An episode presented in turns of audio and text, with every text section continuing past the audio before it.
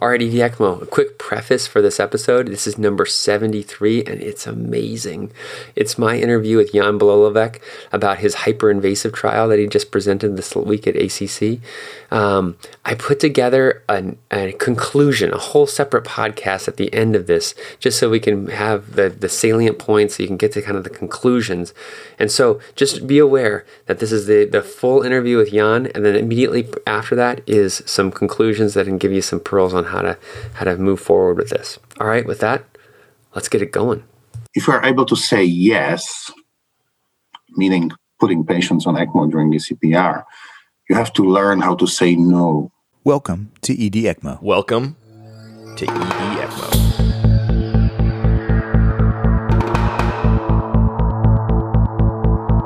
This is ED ECMO.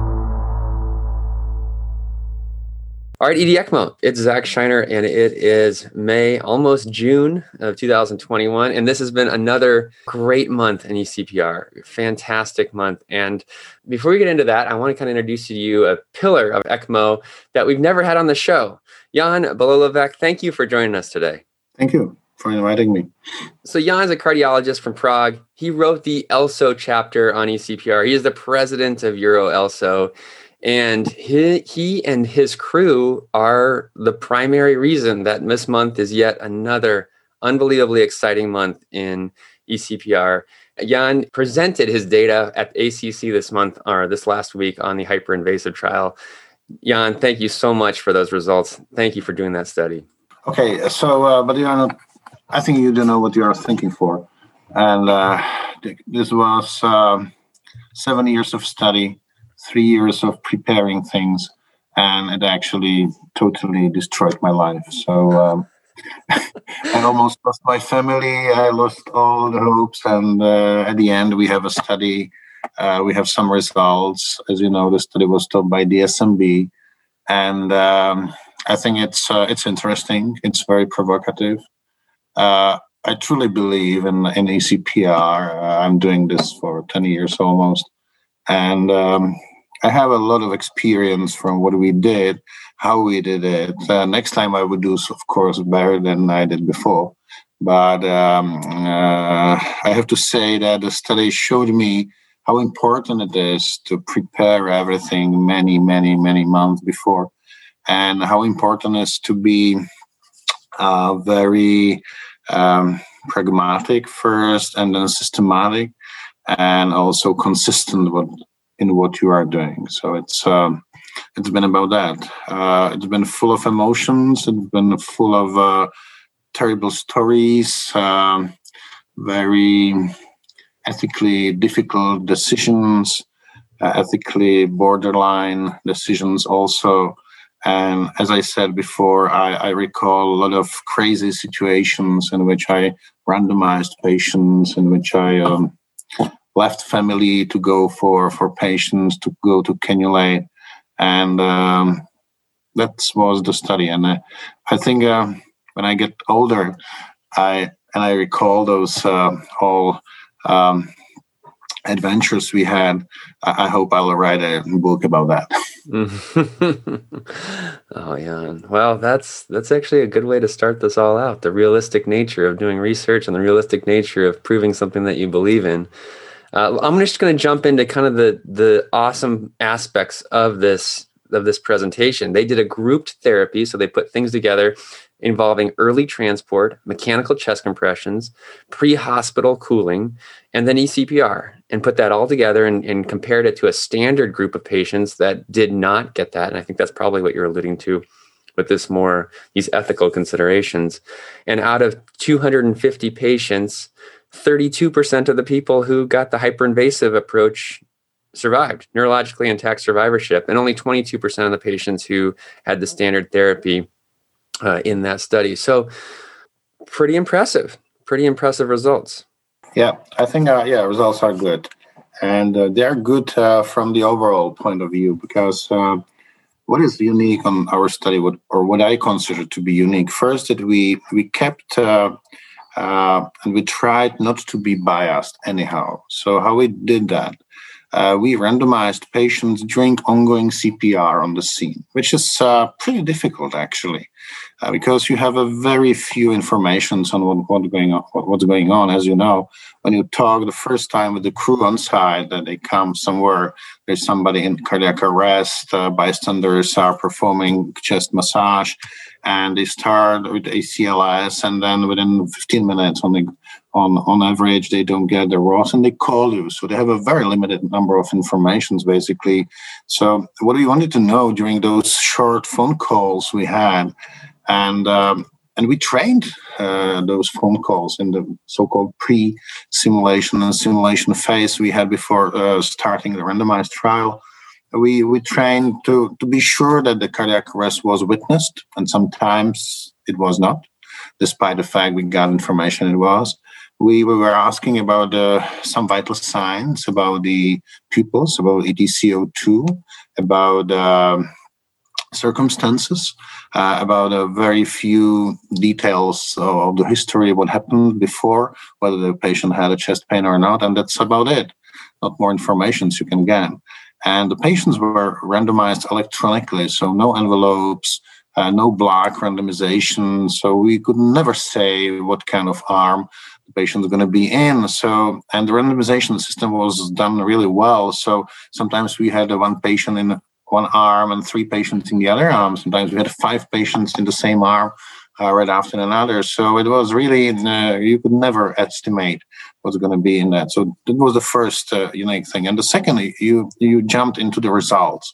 So we had overall 27% of survivors but survivors after half a year, 180 days with normal or minimal neurological deficits, or CPC one or two, basically healthy people, and uh, or at least at home taking care for themselves.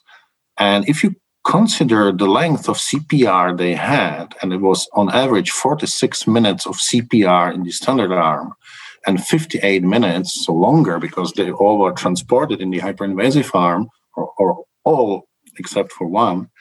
Uh, so this is very long CPR. So if you consider that we had a, such a high survival half a year after, can compare to paramedic 2 trial with survival around 3% or other trials with average survival maybe 5 to 10%, uh, it's good. And the reason for that is uh, that first, we are small city or middle-sized city, 1.25 million. We have one dispatch center for the whole city. We are cardiac center in uh, in the middle of the town. Um, we've got um, a very high percentage of bystander, bystander CPR generally, so it's more than 80% generally for all cardiac arrests. And it was 99% uh, in patients randomized to study.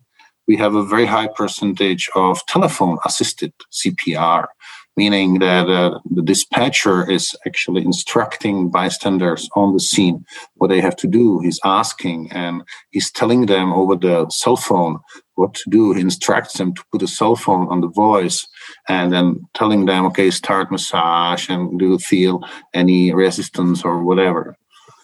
And uh, and then we we have a crews and the emergency service who perform excellent excellent CPR. And if I if I go to the byproduct we had actually, so uh, when we counted, when we looked at our historical data when uh, designing the trial in 2010, actually, we we expected the survival in patients with this refractory cardiac arrest to be somewhere between five and ten percent. So I put into my power analysis uh, ten percent survival in the standard arm, and I estimated yes we might you know, improve this to 30% by the hyperinvasive approach. So we were right. We improved to 30% or over over 30% in the hyperinvasive arm. But due to all this training, due to all this uh, very precise type of care, and it should be mentioned that all basically all patients in the standard, standard arm who uh, got the ROSC on scene were transported to hospital. Some of them, you know, arrested again during the transport later, but all of them went to cath lab immediately. So we, we didn't wait for stable ROSC. We didn't wait for anything else. We just took them all to cath lab and all all the coronary angio and PCI if appropriate. So um, despite the fact it was a standard arm, they had a very high level of care in these standard arm, resulting in 22% survival, which is really high. So, and I was saying it was very difficult sometimes uh, to resist to emergency service personnel because they knew how our patients survived in the hyperinvasive arm. It was very difficult to resist to crossovers. They were, you know, keen to transport the patients. They didn't want to stay on, on the scene and wait for the ROSC. So therefore, we also had some crossover, which was very low, actually eight percent. Uh, so it's not too much if you compare to other to other similar studies. Um, so what I'm saying that the main byproduct was that by training, by intensive care, and um, by regular uh, talking with with the crews and members of emergency service, we we achieved uh, to more than twice higher survival in the standard arm. So actually, we could not show the difference, but not because the hyperinvasive uh, approach would not work, but because we improved such the standard arm that it was difficult to, to show by the intention to treat analysis um, the difference. Yeah, so many amazing points in there that I want to I want to get back to. Um, before we kind of dive into some of those results, how did you? You said ten years ago. You said 2010 actually. Yeah. What did you do at that time to get yourself get your with Prague up to speed to just get this trial started? What was your what was your initial training? We started with the ECMO program in 2007. Uh, then we started the regular ECMO program. I'm a, I'm a coordinator of our ECMO team in the Central University Hospital. We are the biggest ECMO center in the country, maybe in, in the Central Europe. And um, so, and in and I actually know exactly uh, where where this all started.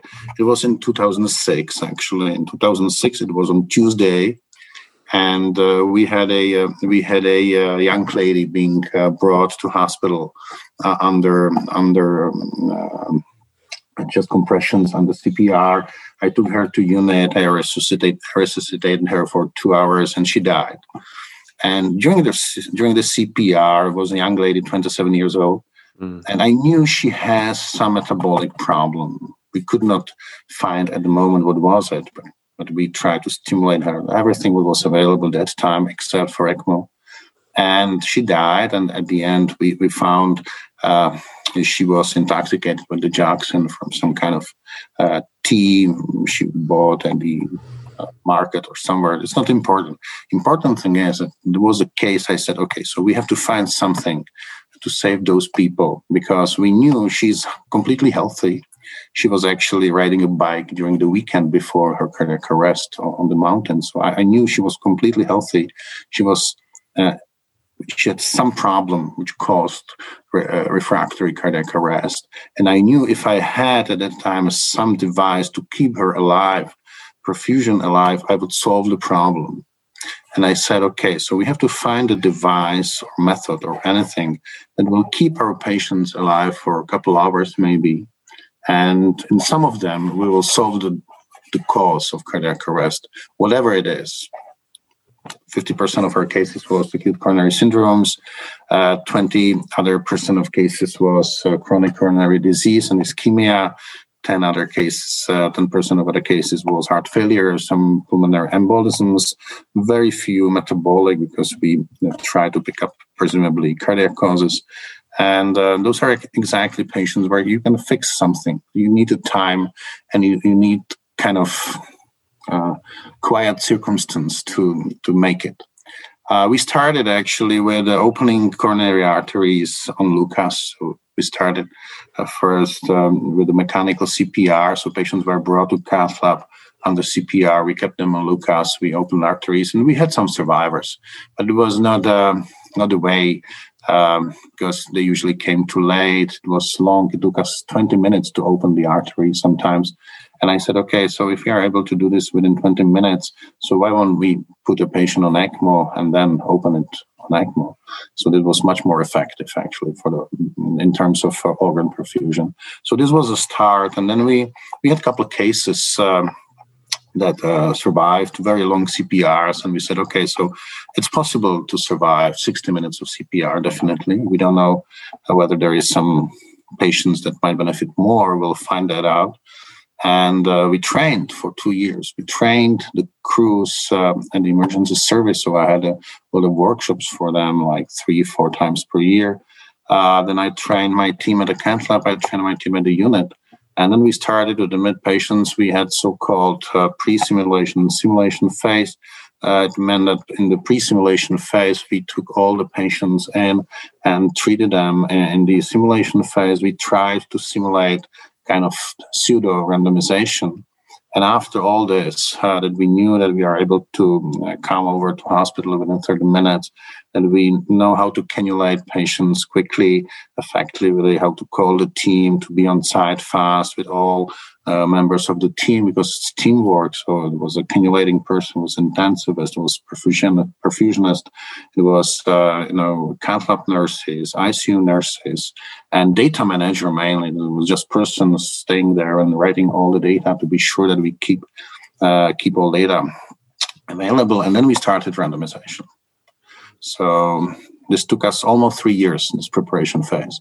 And it was important. And then still we had a learning curve during the start of the study.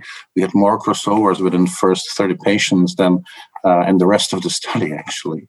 So sorry say that one more time. You had more we had more patients crossed over. Crossed over yeah. During, during the start of the study we were on, and then then i realized is we if we cross over too too many patients we'll lose the study results. So I had to explain to my colleagues that, um, and it was very difficult, and therefore I mentioned the ethical issues of the study. I said, "I'm okay. We have we have to let some patients die to prove it works. don't so do it. tough, so tough. Yeah, it's very tough. If we don't do it, we won't prove it works, and we cannot do it. And that's what actually happened because if you look to the results, and uh, during the short ACC presentation, I did, not show the results of the crossovers, but there were, there was 11 crossovers from the standard to hyperinvasive, and, and five of them survived normal neurologic outcomes. So if I if I count the as treated analysis or per protocol analysis, this is highly significantly better uh, in in favor of hyperinvasive approach. So let me just reiterate that because I think that is a key part of this entire podcast, and that is that that Jan's group did not show uh, clinical significance uh, with his data. However, when you look at the patients that crossed over, 50% of them survived. And so this makes that 22% of the standard arm look less impressive. And it shows that this that even though we can't isolate one member, one part of this group therapy, that ECMO probably had a significant effect in that area. Yeah, it had. We uh, we, we showed a significant result in in the secondary outcomes in the neurological recovery within 30 days, which is usually a primary outcome. 30 day survival in, in the resuscitation studies is a very usual primary outcome. And what we also showed is, and I'm going to publish that in other post hoc analysis, is that um, we actually cannot uh, use the 30 days survival or 30 days neurological outcome as a as a main outcome of the study because we had a quite a few patients actually who developed their neurological outcome and who improved later after 30 days and they ultimately recovered so uh, if you look to our neurological outcome we had a um, very uh, large difference in in favor of hyperinvasive approach in in 30 days of the neurological outcome and we also had besides this crossover group, we had a, uh, a very uh, large difference in those resuscitated for more than 45 minutes.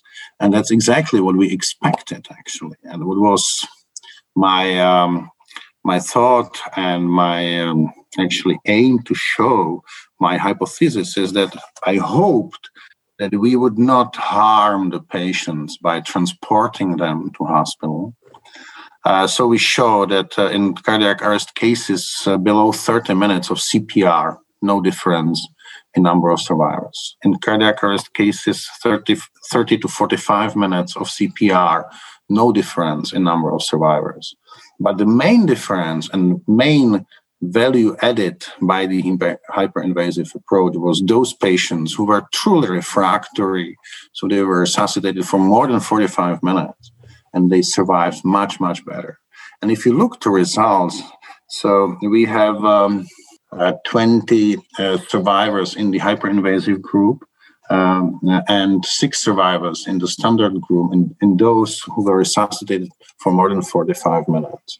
But yeah, I, I looked at I looked at that data part in there, and that was super fascinating to me. Also, because of the, I mean, you just look at uh, how did you how did you when we start looking at 45 minutes of standard compressions what made the paramedics or what made the ems service go 45 minutes on those patients versus only 30 minutes versus 15 minutes on the other ones uh, they just resuscitated them. They, they, they feel they felt that they uh, you know the patients were uh, were you know they were indicated for CPR, so they, they wanted to get a ROSC, and they they knew that if they if they work intensively for 30 45 minutes, they might get a ROSC. We had survivors after such a long CPR, so they didn't give up and that's important. So they didn't give up. If you if you compare to other studies, uh, you know, where sustain they give up after, after 30 minutes. And as you know, if you have a VF, you shouldn't give up until you have the uh, you know other rhythm than VF. So uh, they were resuscitated too long, and I was glad for that because I, I couldn't be accused that we are not resuscitating for enough time the standard group we were not uh, kind of uh, letting the standard group. We really tried to save them. And we did. And if you look to those data, four of those six patients who survived were crossovers.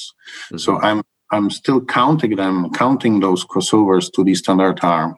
And still, we had two survivors, uh, more than 45 minutes being resuscitated, very long CPRs in the standard group, and they survived nicely. So, uh, and it, as you know, you know, you are also resuscitating a lot of patients.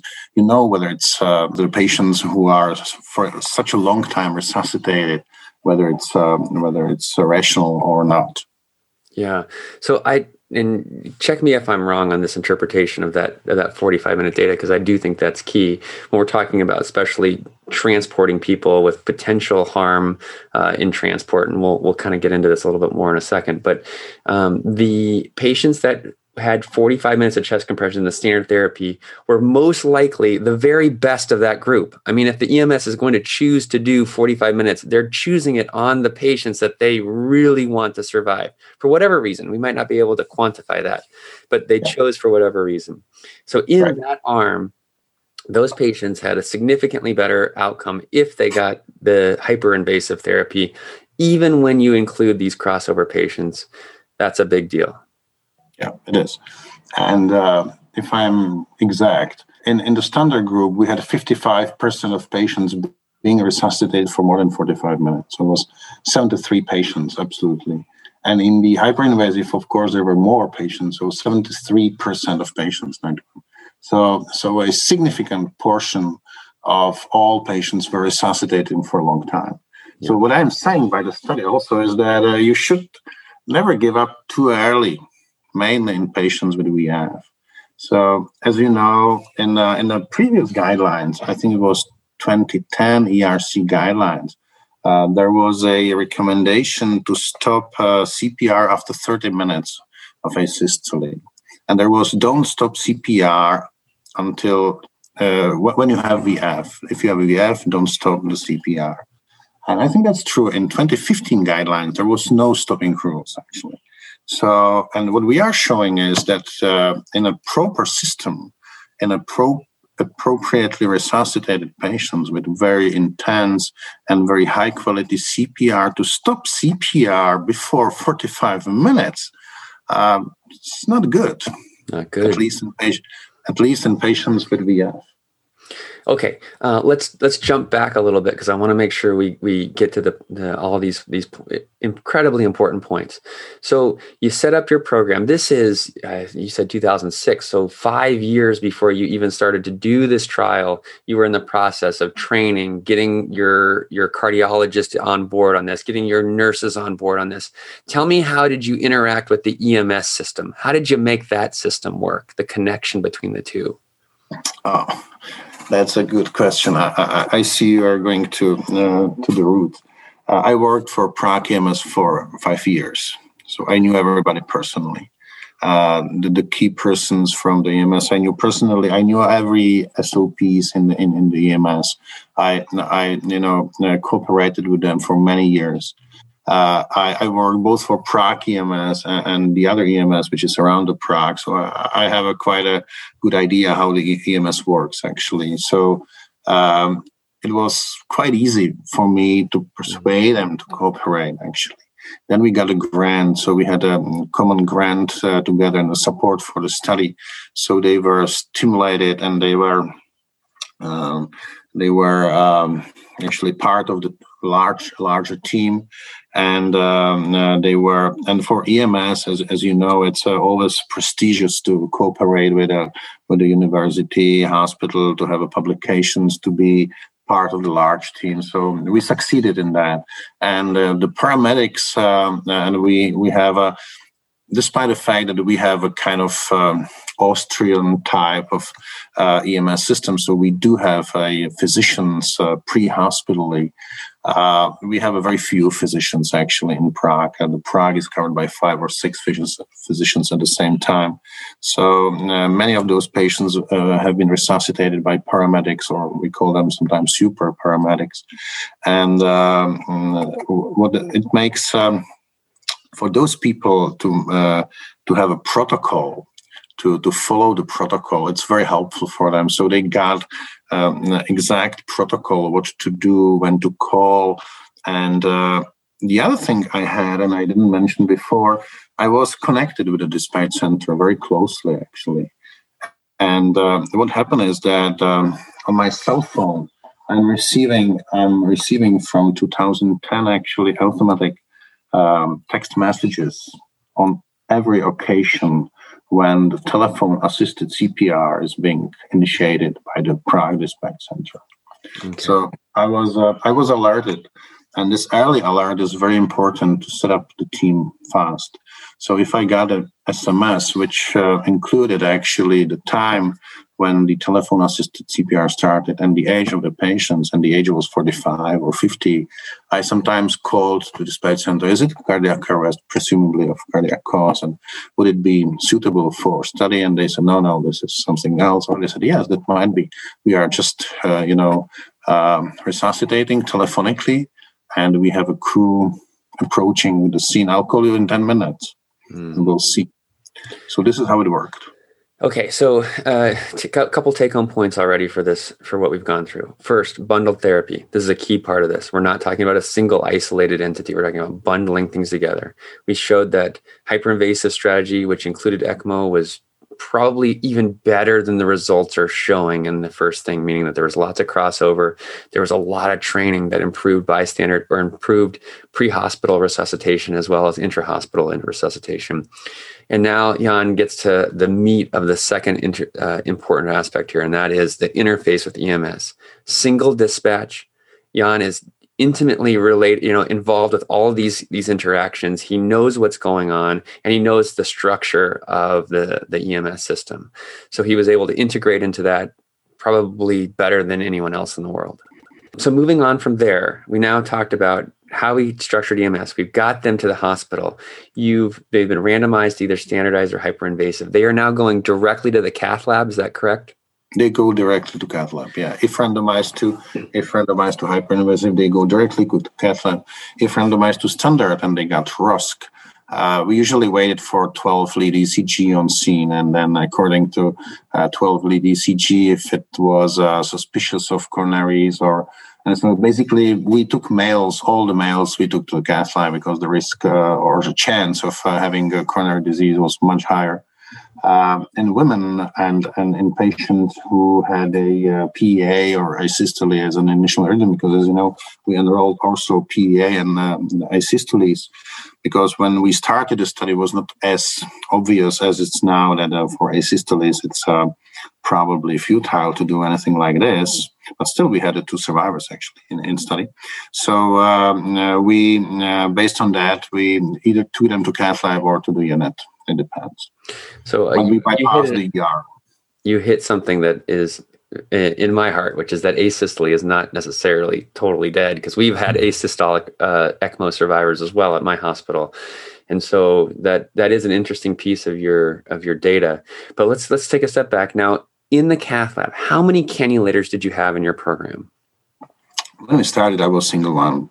Mm-hmm. So I would say I did um, I did more than eighty, maybe ninety percent of cases in study myself. But um, after 2016, I trained other people. So at the moment, we have four cannulating persons in the cath lab. And since this years, we started so-called ECPR uh, on-call service. So anytime we have one cannulating person who is experienced in cannulation uh, for ECPR is on call every day. One of us four.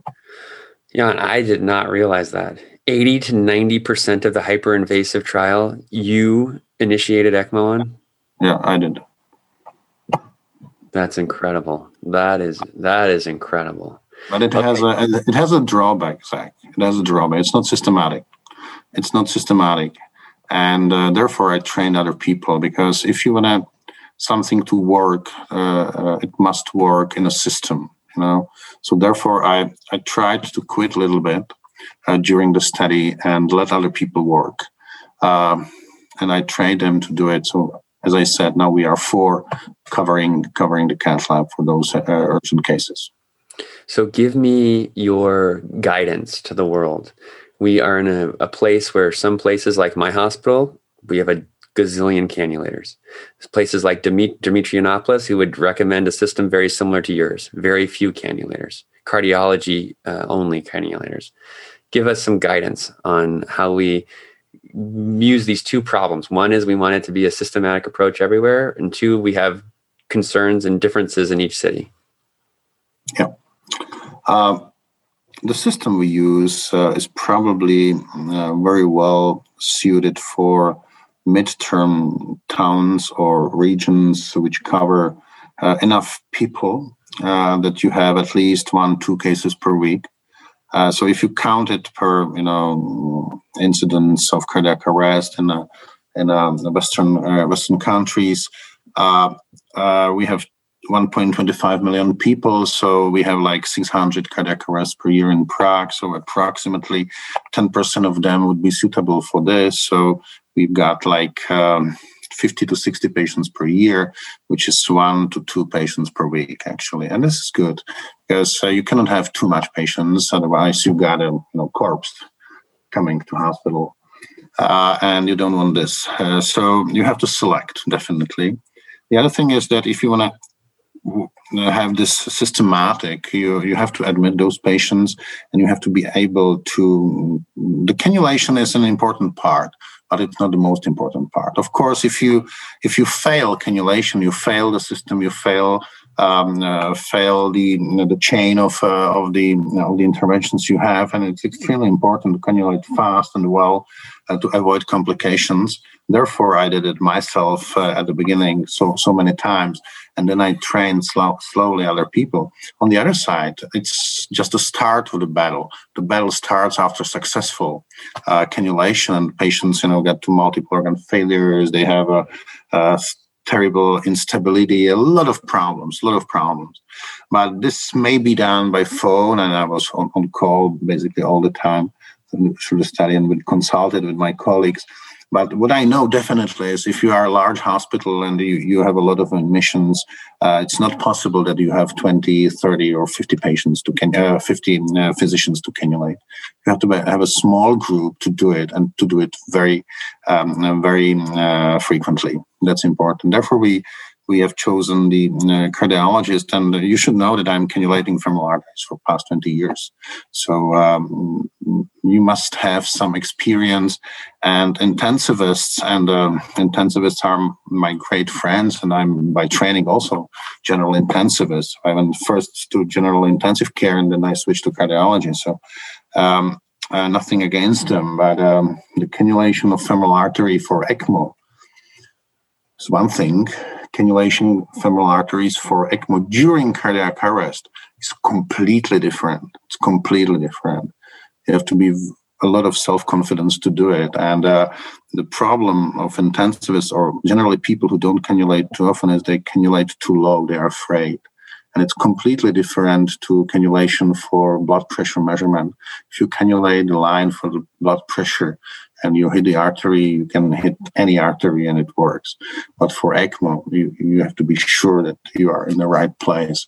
And if you put a cannula too, too low, you got a lot of problems. Hmm. Okay, so what I'm hearing is few number of cannulators, well trained with lots of experience in endovascular techniques. Right. And that the most important part is not the initiation, it's the management afterward. Um, you know, the the initiation, the cannulation is a prerequisite of success. Mm-hmm. So if you come, if the patient comes to the cath lab after 45, 50 minutes of CPR, you have 10 minutes to cannulate. You know? Mm-hmm. And if you are not done within 10 minutes, and if your ECMO doesn't work within 10 minutes, you lose the patient. So that, that's why we train so much, and we we started with uh, times like 15 minutes, and then we you know went down, and now at the moment uh, as we do it now, we are usually below 10 minutes, and I mean crossing the doors of the cath lab uh, till running ECMO should be done within 10 minutes. If it's not, you are not a good team. Yep. Yeah, sometimes we fail, but um, the, the rate of failure was very low. We failed like in three patients, I guess. Three patients. That's that's incredible. Yeah. Okay. Yeah, um, uh, let's let's real quickly do the inclusion. How, did you include versus exclude these patients for hyperinvasive trial? What was the criteria? Uh, there was a general criteria for the study, so they fulfilled criteria for the study which were which was mainly the witnessed cardiac arrest, estimated age um, uh, over 18 and uh, below 65. But at the end, we had a lot of violations actually by the age because the estimation of age was difficult. So we had a, I think, like almost 20% more than 65 years of age.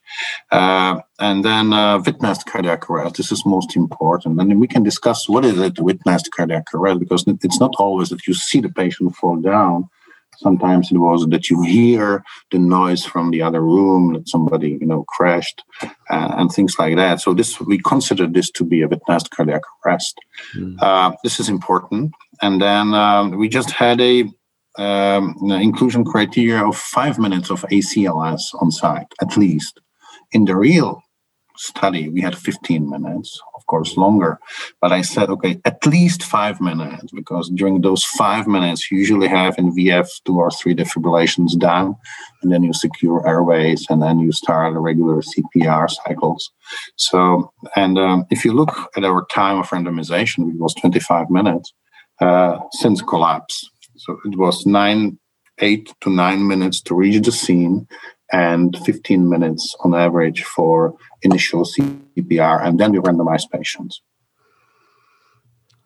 So good. So good. Now I know it was also 8 to 4, right? 8 a.m. to 4 p.m. was when the study criteria was yeah. in. So no overnights. No, uh, no, no, no. We were we we didn't. Uh, no, no. We we randomized patients uh, during uh, whole, whole day. Sometimes we we could not. There was a several cases that we were not available, the team was not available, or, or, or, the ECMO was not available, but it was not too much. But we, we randomized during the night as well. Oh, okay. I'm sorry, I misread that.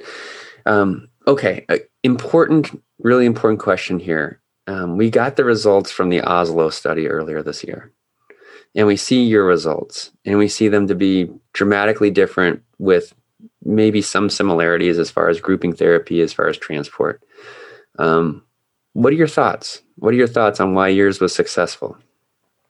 There's been more studies showing that uh, with the transport that there might be a problem, and I see the problem in our study as well. Mm-hmm. Uh, because what happens if you decide to transport patient under CPR is that the crews actually stop treating the patients that's what I've what I've seen in our study as well. And I was still instructing them, you know, if you put a patient on Lucas, you cannot start, you know, smoking on the side and wait what happens. Um, you have to treat still, and uh, uh, and what I'm trying now to to analyze is number of defibrillations after the randomizations, hyperinvasive versus standard. I'm quite sure if we get enough data, because I'm not sure whether we will be able to retrieve all the data, that the number of defibrillations after randomizations, meaning after being put on Lucas and starting the transport, will be lower than those uh, on the in, in the standard arm, and that's the reason. And this is the same as the Brian Grunau study from from the JAMA uh, last year or this year. Um, again, showing that uh, if you transport the patients, you can get a lower percentage of ROSC. You you you treat less those patients being transported, and um, it is also seen in our study because if you look at the sustained ROSC. Uh, achievement in the standard arm, it was, um, I think, more than 50%. Uh, whereas, yes, uh, 44% in the standard arm, whereas only 27% sustained ROSC in the hyperinvasive arm before reaching the hospital or on, on admission to hospital. So in the standard arm, we reached more ROSC by a very intense resuscitation on scene. In the hyperinvasive arm, despite the fact we still reached 30% of cases reached a sustained ROSC, so they came to hospital, it was less. And this difference was significant uh, in the study. And this is important. So, and this is exactly what, what Brian Grunau published a couple of years in pre-hospital emergency care, that uh, you cannot stop your CPR and decide for transport too early because you need to give a chance a patient to achieve ROSC. But also, you cannot do it too long because then you lose the chance to get enough in time for ECPR. And to find the exact time, this is the point when to decide. And in, the, in that study by Brian, uh, he suggested 16 minutes, as you know. And if you look at our data, our patients were randomized 25 minutes after collapse. And mm. we hmm. had around 10 minutes, nine to 10 minutes to get on scene. So it was exactly 15 to 16 minutes uh, of advanced cardiac life support on scene when we decided whether to go or not. And I think this is the right time. If you do it longer, then you lose a chance um, to get in, in, in, to get timely to hospital for ECPR. If you do it too early with transport, you lose the chance to get a ROSC. Mm-hmm. 15 minutes of ACLS that mm-hmm. uh, equates to about 25 minutes of post or post arrest time. Right. Yeah. Because um, during those 15 minutes uh, on the scene, you, you, should defibrillate at least three times. Mm-hmm. You should secure the airways, and sometimes you get the IV access. Mm-hmm. But um, I was uh, kind of reluctant to, you know, to insist on IV access because, as you know, uh, what can you do with the patients with VF? Adrenaline, adrenaline doesn't work. Uh, okay, you can try amiodarone. Uh, maybe you can try beta blockers if you, you know, if you if you are a cardiologist or some some people use beta blockers for refractory VF, which is rational, of course, and that's it. So nothing else you can do. And we also didn't insist on, on intubation. We admitted a lot of patients under uh, under laryngeal masks. So so um, that's that's that's good. Yeah. Okay, I, I definitely agree that there is a downside to transport, and that, that that sweet spot is someplace. I don't know when. Fifteen minutes seems like a reasonable time, um, but the the the kind of question here is does this even work? Like, does transport with this hyperinvasive kind of idea, does it work? And in your system, it really did. And in the Oslo system, it didn't, or maybe the data suggested it didn't. And I would be interested, but I have a, my own bias, is that part of this was in organizing of the system. Your EMS component there was so crucial because you actually got people on ECMO. So in the Oslo study, very few people ever received the therapy. They never got to the end point. But you, as a as now I realize, a one man machine, um, you know, took them from the beginning all the way to the end. Uh, and were able to to not to get all of these group therapies in, and particularly that last therapy of ECPR um, managed. Do you feel like this organization is a key component to successful ECPR out of hospital cardiac arrest ECPR programs? I think this is um, the most important part. Yes, this must work, and this is the same as in trauma. Um, as you know, uh, we we had a team almost always because the team was um, except sometimes during the night where the transport times were short. And uh, and you have to know, you should know that the cath lab team, including myself, we are not in hospital all the time. So the cath lab team comes to hospital. Uh, so what we did is that the, the, nurses and the intensivists from the unit was at the cath lab, switched on the machine we had a we had a trolley prepared for ECPR cases every day when the cath lab team leaves the hospital. So it's prepared them, and uh, I, I used the assistance of the you know, of the police to get fast to the hospital because I'm living 30 kilometers from the hospital. So we used all the measures to shorten the time and to have a team prepared when patient comes in. And when the patient comes in under CPR, they just put on the cath lab and we jump on the patient and do everything, you know, simultaneously. And every time we we have a roles in the team who is doing what exactly.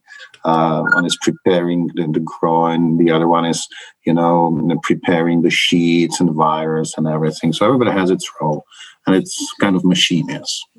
Mm.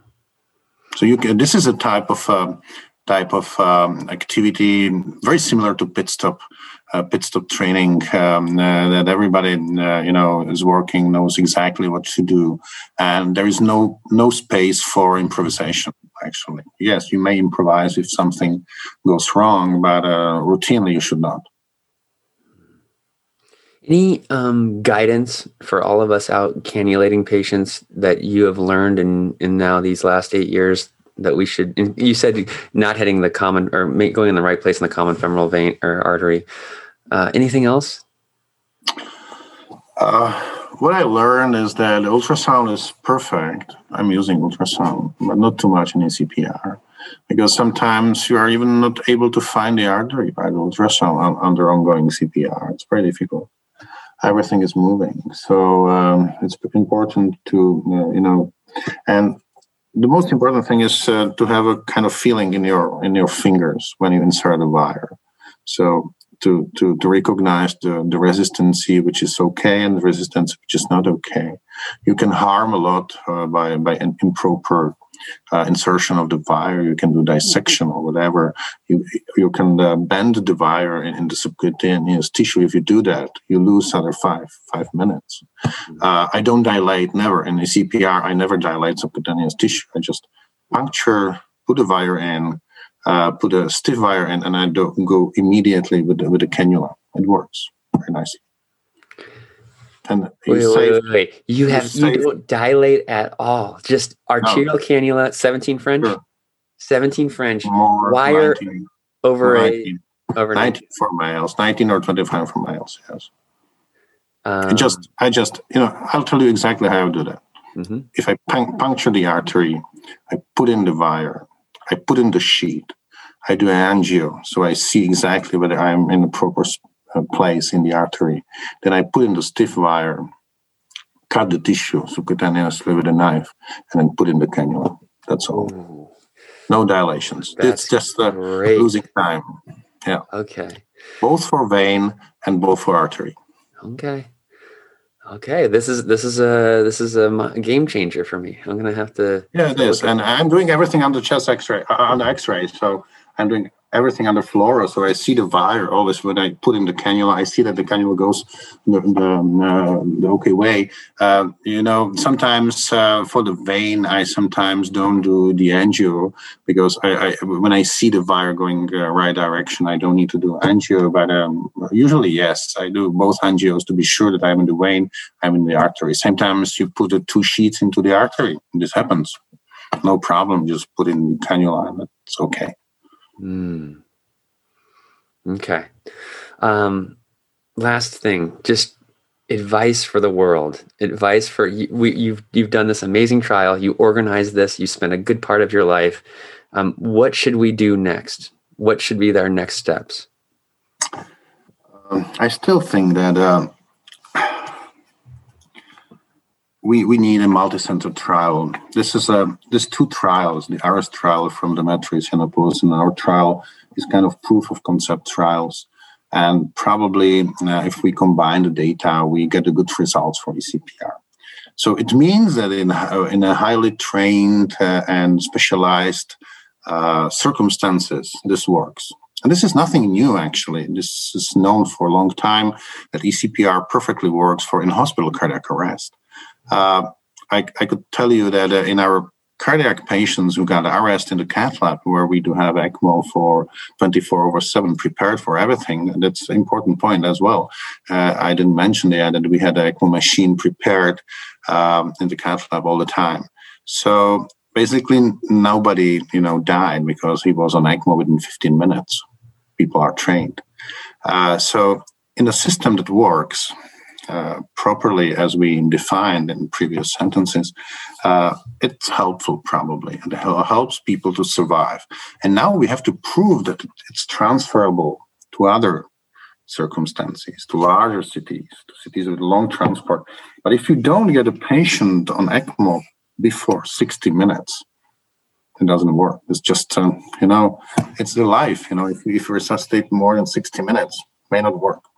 The other thing is, if you look at our data, we had um, five survivors with uh, initial pH less than 6.8. Mm. So you cannot use the lab data to decide whether you put a patient on ECMO or not. So we didn't use that. Uh, we didn't use any any lab values. We didn't use uh, yes, we, we use ETCO2 a little bit, uh, you cannot use NIRS, you cannot use pH, you cannot use lactate because um, sometimes it works, sometimes no. Statistically, yes. For individual patient, not. So just do it. And if you want to, one advice I learned um, that it's for life, it's not just for CPR.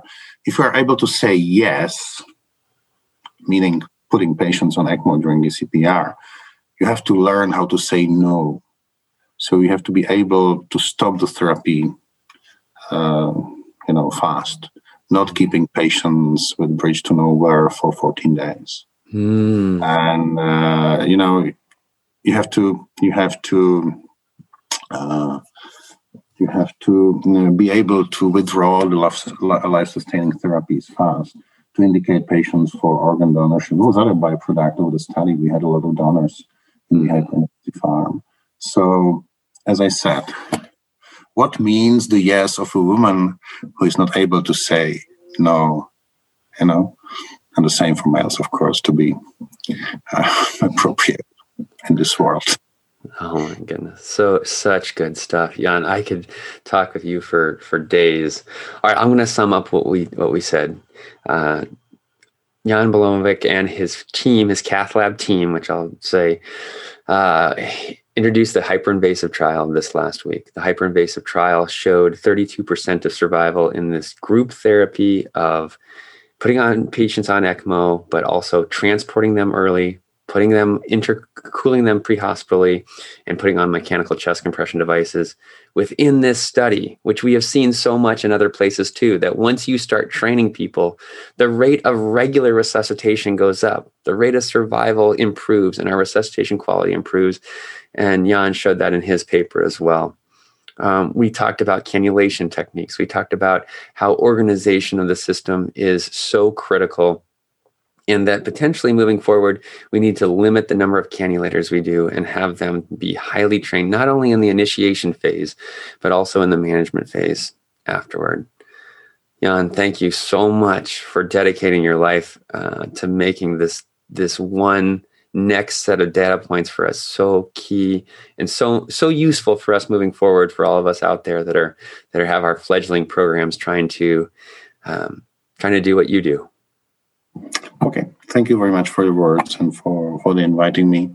I will continue working on that. It's um, it's um, uh, exciting uh, scientific area, and we need to continue. Thank you very much.